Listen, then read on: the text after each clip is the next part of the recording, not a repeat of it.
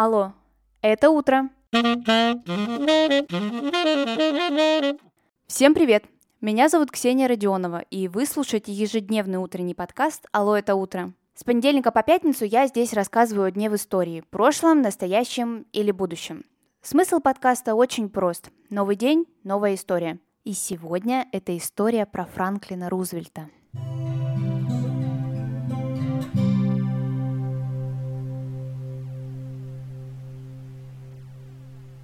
Франклин Рузвельт – это 32-й президент Соединенных Штатов Америки и один из главных людей в мировой истории 20 века.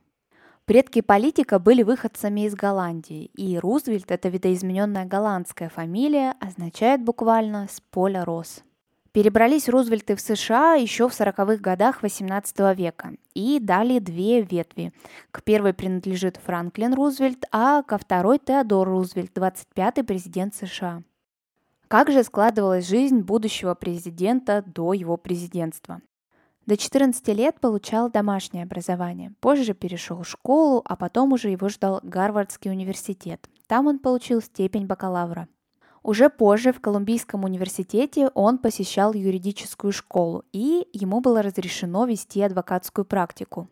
После этого Франклин начал свою работу в юридической фирме на Уолл-стрит – Женился на своей дальней родственнице. Элеонора Рузвельт была племянницей Теодора Рузвельта, того самого президента. В 21 году Франклин заразился полиомиелитом, и болезнь не прошла бесследно. До конца своих дней Рузвельт был привязан к инвалидному креслу.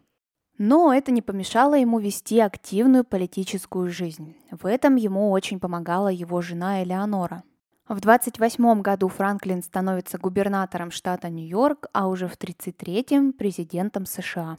В предвыборных кампаниях Элеонора всегда помогала своему мужу, публиковала статьи и доклады, отстаивала права темнокожих граждан и выступала за сохранение сухого закона.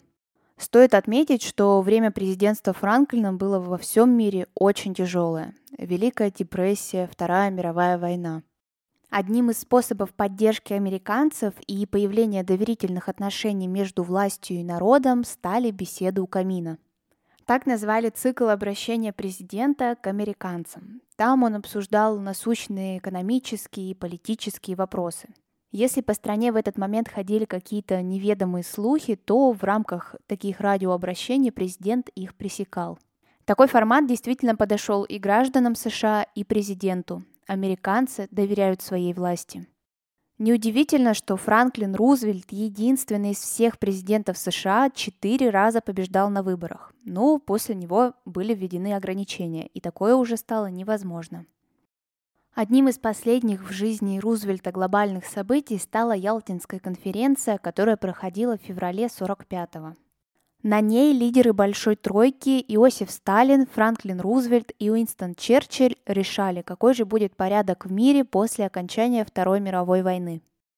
Конференция проходила недалеко от Ялты в Ливадийском дворце. Он служил летней резиденцией последним Романовым. В настоящее время возле дворца установлен памятник лидерам антигитлеровской коалиции. А еще в Ялте в 60-м году самая старая улица города была переименована улицей Рузвельта.